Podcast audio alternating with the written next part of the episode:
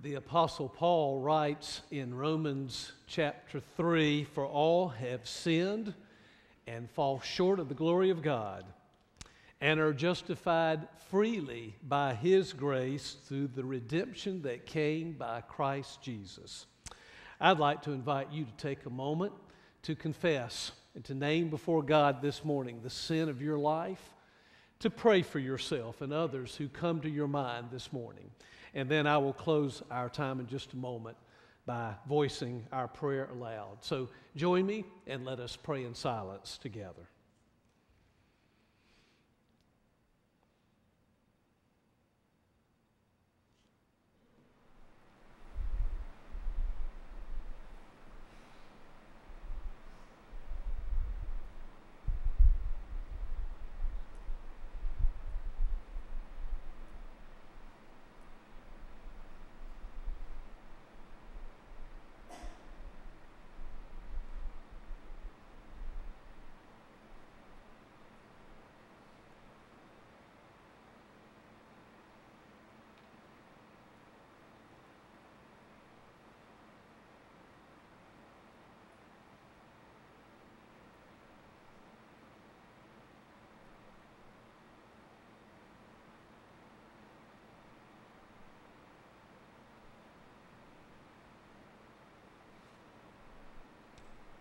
We praise you, O Creator God, for being who you are a God of compassion, of love, of healing, who does indeed forgive all our sin and bring us back into relationship with you through your Son, Jesus our Lord. We pray this morning for physical, emotional, relational and spiritual healing for ourselves and for others who are around us. That whatever disease or disease that is afflicting our lives, that your healing hand would be upon us now. We ask especially today for strength and comfort for persons who are sad and grieving because of some loss in their lives, that you would restore their sense of hopefulness and confidence in you. We pray this morning, O oh God, for our new president and vice president, and for all current leaders in our country at all levels of government, asking as your word instructs us to do that your wisdom and your insight would be theirs. We ask, O oh God, that you would help each of us put aside the political and social and cultural and economic divisions in our country and in our world so that we might truly come together for the common good for our world for which your Son came and died. We ask you this morning, God, to bless this, our church, but also all faith communities, that we all might together join you in the work of your kingdom in our communities and in our world. Forgive us, O God, for the sin of disunity. Forgive us, God, for the times when we have allowed personal preferences to become more important than the message of Christ's love and forgiveness. Forgive us, God, for the times when we have been intolerant and overcritical of one another. Forgive us, God, for wounding Christ's body the universal church and even our local churches again and again, causing you grief.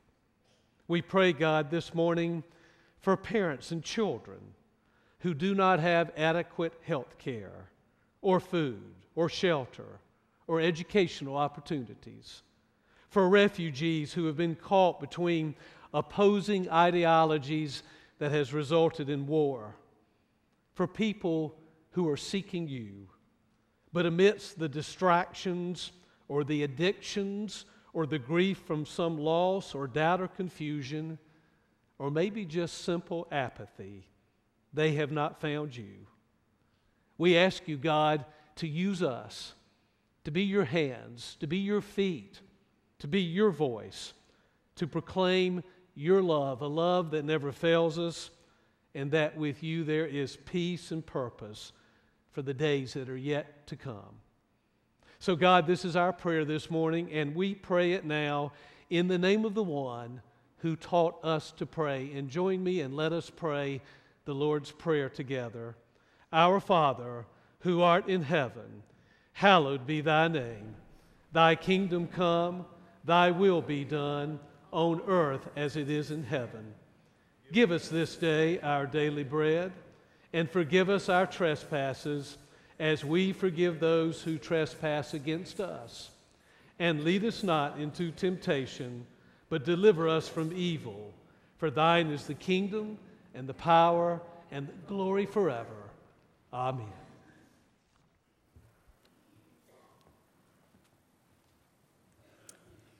Let me invite the children who are here this morning come to the front and join me for a special time of worship together.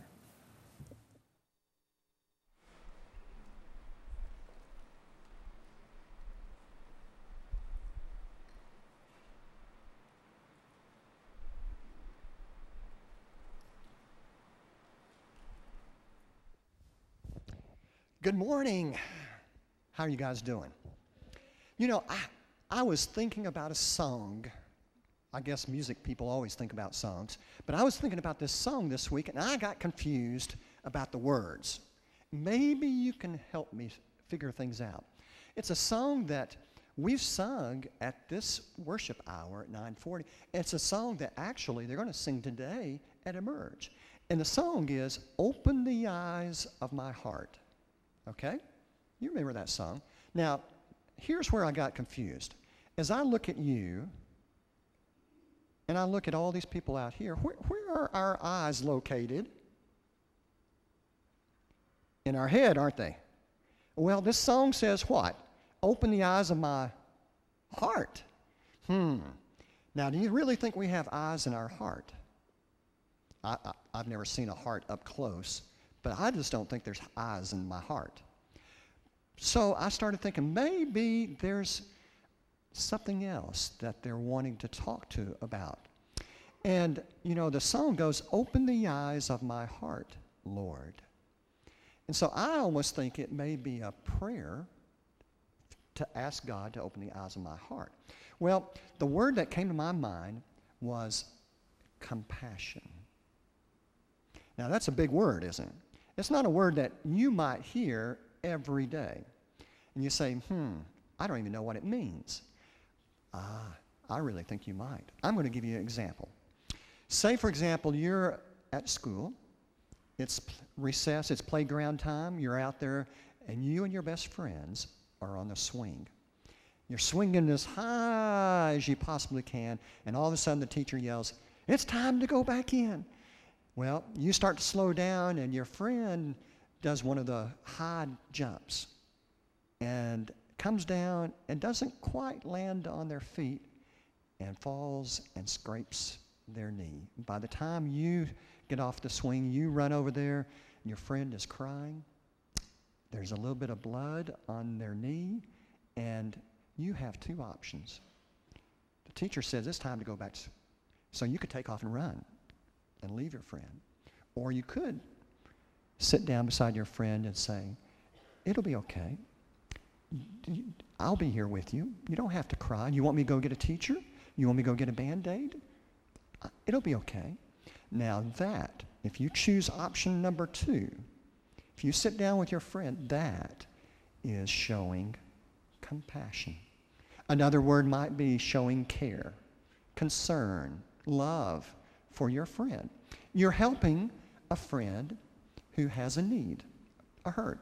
And so I think that song is a prayer asking God to say, God, if I see people around me who are hurting, who have needs, who might be crying, who might be lonely, help me. If I've got a way to help them, let me do that. Now, some people, unfortunately, choose option one, and they'll turn around and go the opposite direction. But God wants us to help, doesn't He? He wants us to show grace and mercy and love. And then today, our pastor is going to uh, tell us a story from the Bible about Jesus going down a road and he shows compassion. So we'll have to listen to that story and find out what, exactly what happens this morning. But maybe it will be our prayer that God will always open the eyes of our heart. Will you pray with me? Let's pray. Heavenly Father, it is our prayer that you would open the eyes of our heart so that we might see you and that we might see the needs of others. Amen.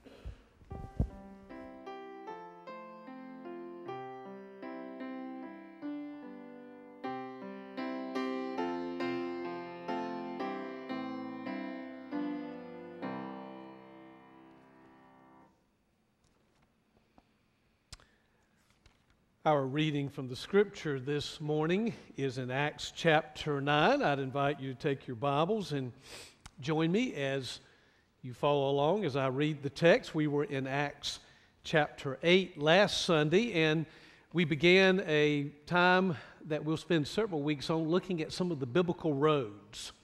Last week we looked at the Gaza Road, where Philip the evangelist met an Ethiopian treasury official and this morning, we're going to be on the Damascus Road. You know, we're all on a road to somewhere, we're all on a journey.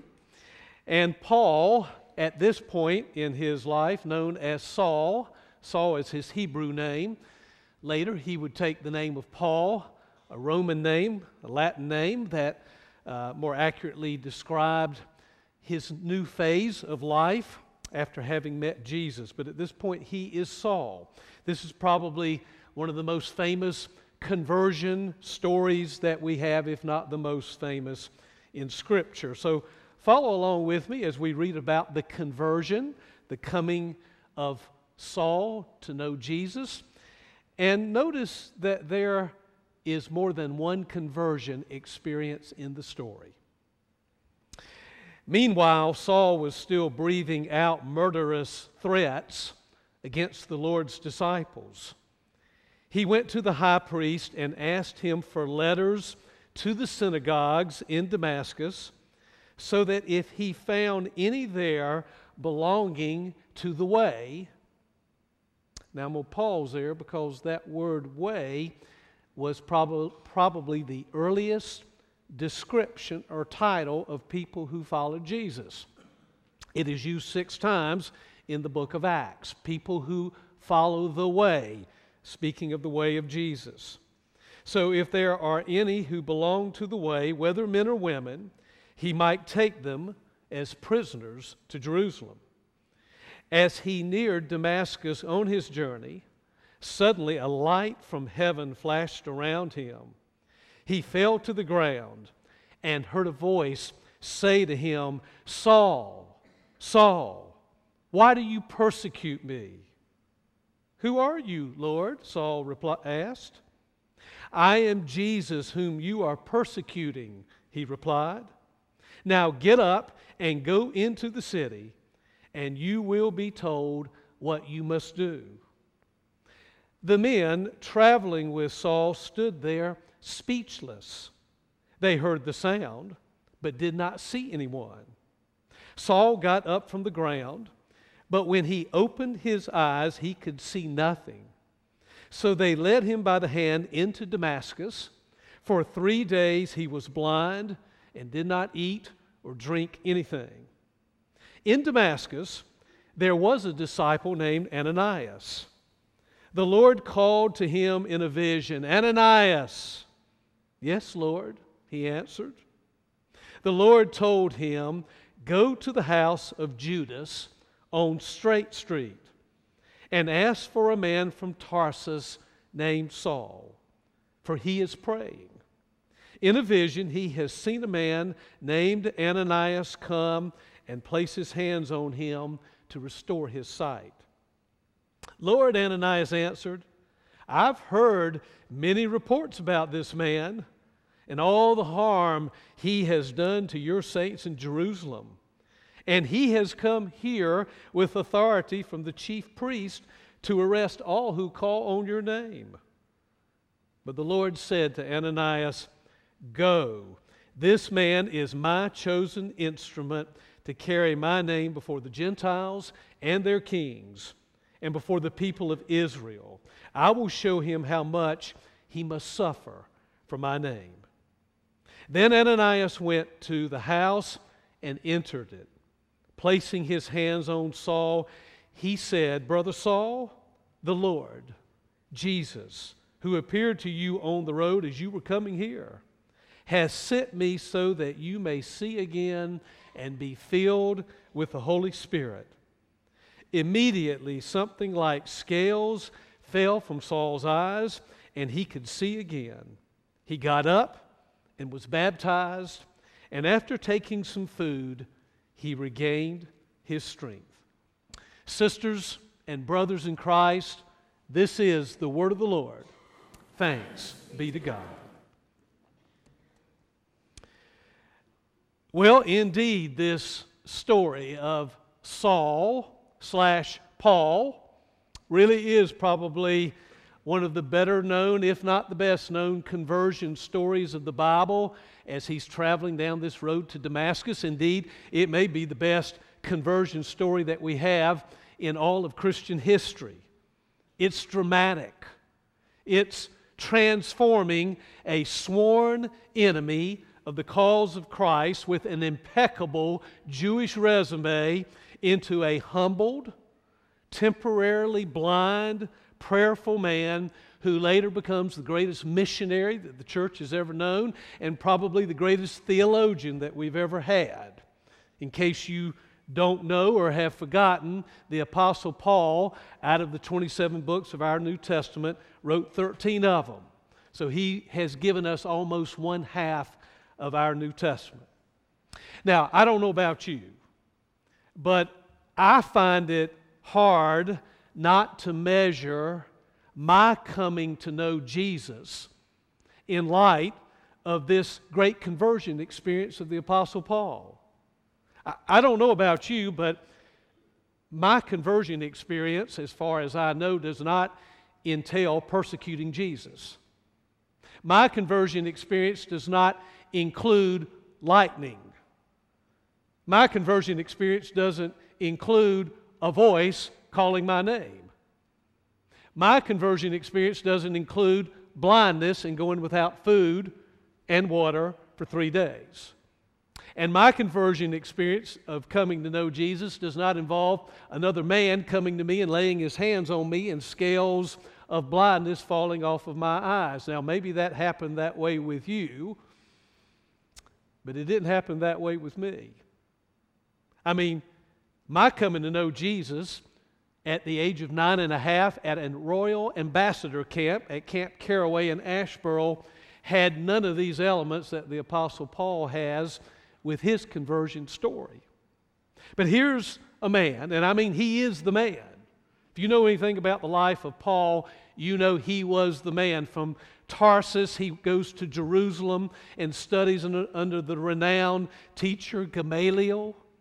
You understand that he has this impeccable Jewish resume. He is the Jew of all Jews, he is a Pharisee. In fact, in Philippians chapter 3, Paul tells us a little bit about his resume. He says, If any other man thinks that he has reason for confidence in the flesh, I have more. Circumcised on the eighth day of the people of Israel, of the tribe of Benjamin a Hebrew born of Hebrews, as to the law, a Pharisee, as to zeal, a persecutor of the church, and as to righteousness, under the law, blameless. So here's Paul, and you know the story. We just read it. He secures the permission from the high priest to make that 140 mile journey that would have taken him about a week to walk it from Jerusalem to Damascus. And he goes there to arrest men and women who are connected with the way. And that's when Jesus, through the lightning, calls the voice of that renegade. And three days later, thanks to Ananias, this physically blinded and spiritually impaired Saul eventually becomes Paul, that great apostle, that great theologian, a man who is resurrected to new life in Jesus.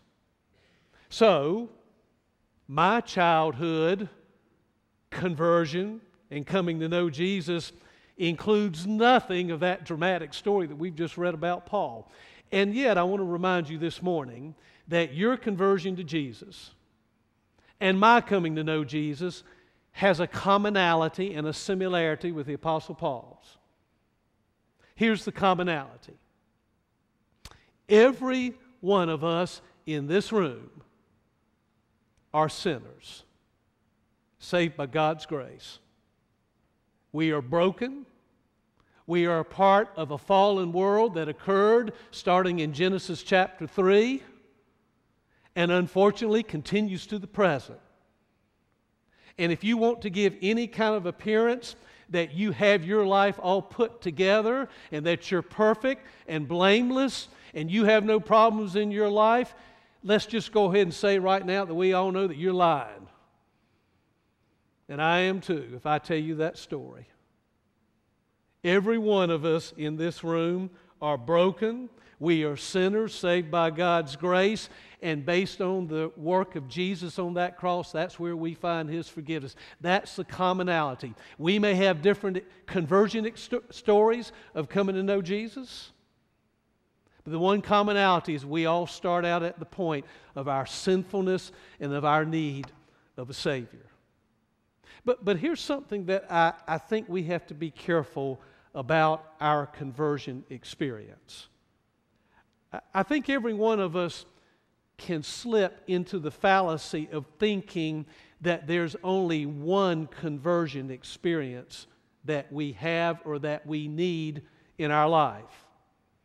This story about Paul's conversion experience reminds us that there are and probably should be multiple conversions to Jesus in our lifetime. Because indeed, if what Jesus told Nicodemus in John chapter 3 is true, you must be born again. Then, when you come to know Jesus as your Lord and Savior, if you are born again, it means that you are a spiritual baby. You are a spiritual infant in Christ. And the fact is, if we begin our life with Jesus as spiritual babies and infants, then we got to grow up, don't we?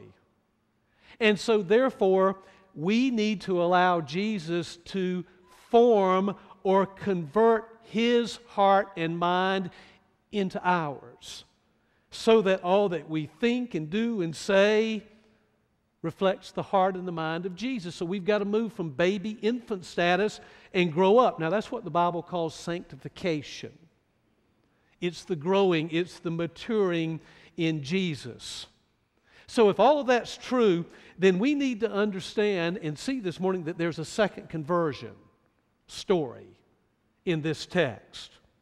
It's a story that detours from the Damascus Road over to Straight Street with our friend Ananias. Because you see, Ananias is like, I would guess, most of us in this room. He's like you and me. He's already a believer in Jesus, according to the story. But keep in mind, the story of Jesus has only been in effect in terms of his death and his resurrection just a few years. I mean, not that many years. So Ananias is a baby in Christ. He's got to grow up, he's got to mature a little bit. And so God appears to him in this story. And he tells him to go to Saul. I want you to go to Saul, and I want you to make sure that you put your hands on him so that you so that he can see. And it's kind of interesting. I think there's some humor in this story. You may not see it initially, but there really is some humor because Ananias informs Saul or informs God that Saul is a persecutor of his church, as if God doesn't even know that it's true.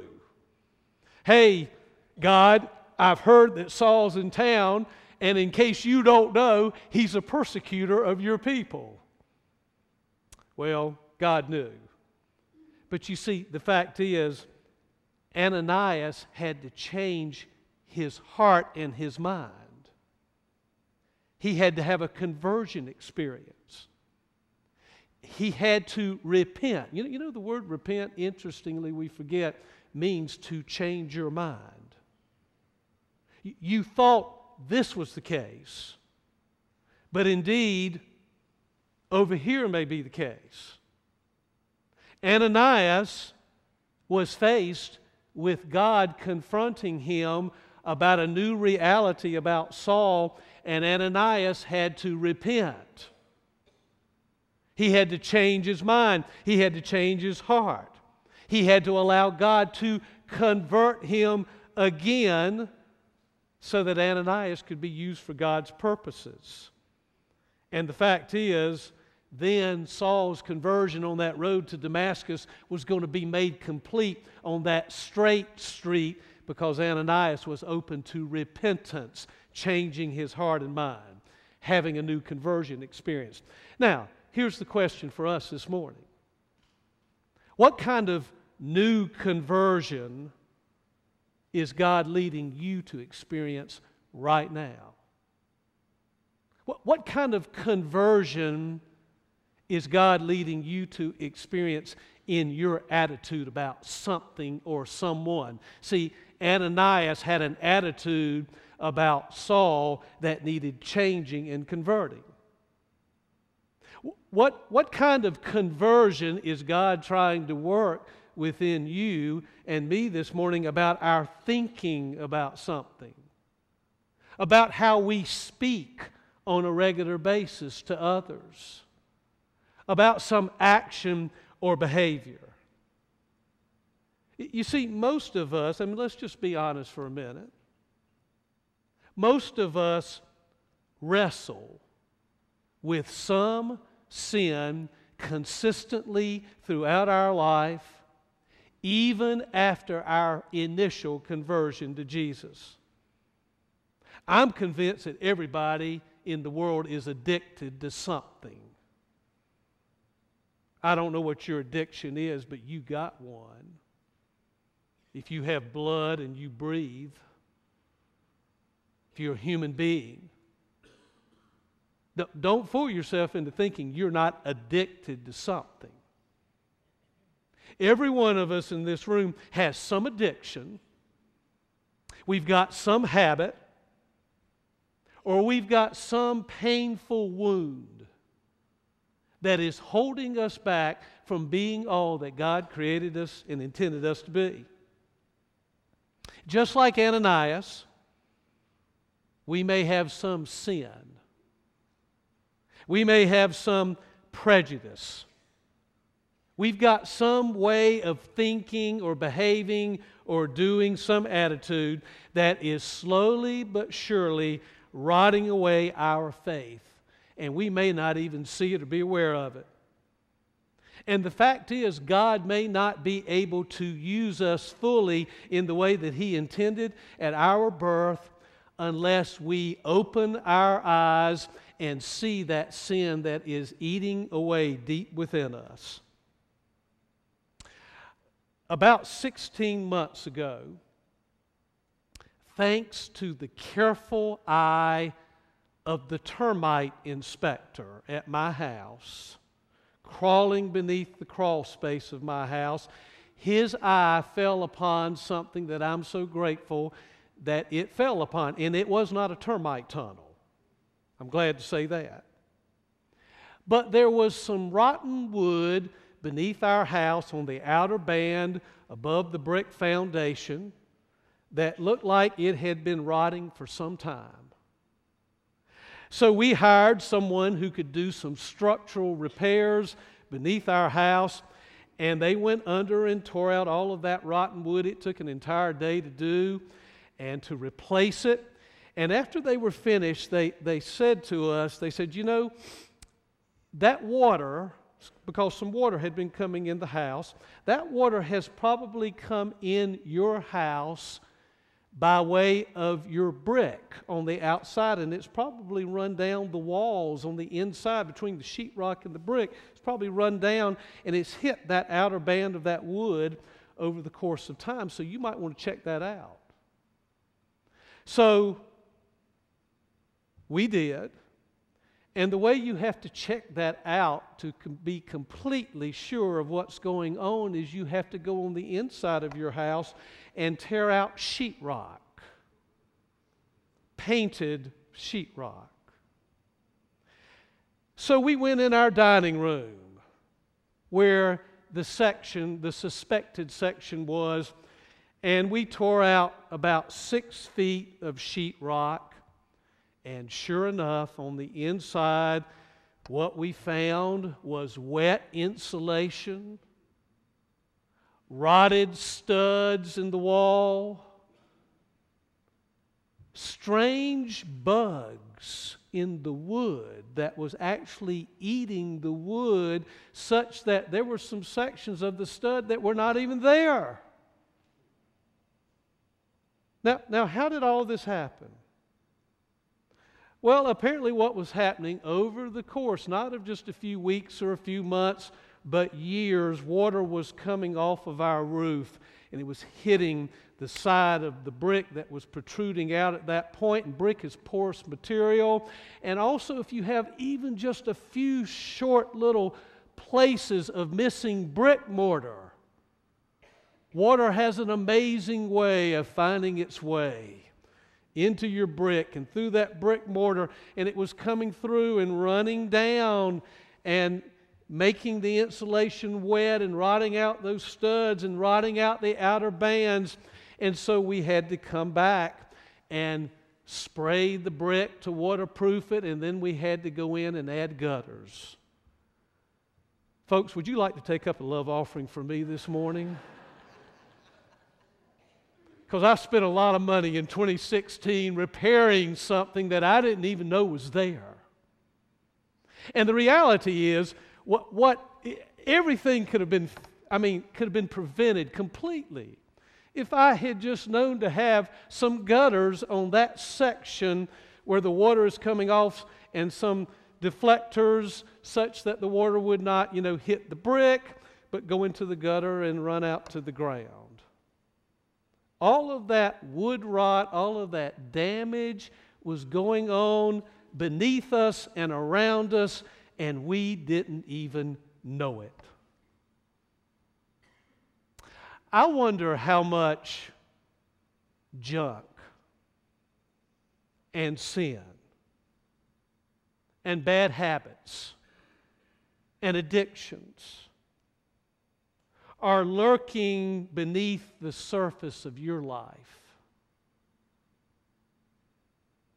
I wonder how much of that junk and sin is permeating the structure of your life over the course of time. It's not happening just in the last few days, it hasn't been occurring just in the last few weeks or the last few months. It's been going on for years and years and years those ugly, mean spirited attitudes, the incorrect information that you've assimilated into your life and created a worldview that may not int- accurately be God's worldview, harmful prejudices, hurtful words. Actions and behavior that is not Christ honoring and slowly but surely, over the course of time, it has rotted out the core of who we are. It doesn't negate the first conversion experience that we had in coming to know Jesus, but nevertheless, it's something that we've allowed to creep into our lives, and fools that we are, we can't even see it ourselves. It's hidden behind the wall, it's hidden beneath the crawl space. You know, there are other Sauls out there who need to be on the Damascus Road and they need to know Jesus. They need to have that first time conversion experience, and you and I might just be His chosen messengers to bring that word of healing, to bring that word of salvation to some other Saul that's in our life. But here's the thing you and I both need to pay attention to those conversions might not occur if we buy into the myth that salvation and conversion to Jesus is a one time only deal. When in reality, folks, there is much every day in our lives to repent over. There is much change that needs to occur deep within ourselves. There is much rotten wood beneath the crawl spaces of our lives that needs eradicating and removing and cleansing and healing by God's grace, God's forgiveness. And it has to occur before God can use us to help change somebody else's life.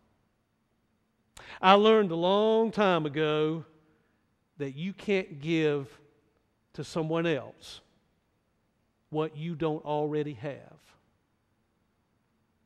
So, if you're going to be an agent of God's healing and God's forgiveness and God's love and God's peace, that conversion initially and those multiple conversions have to be active first in your life. We're going to sing a hymn this morning, number 563 Open My Eyes That I May See.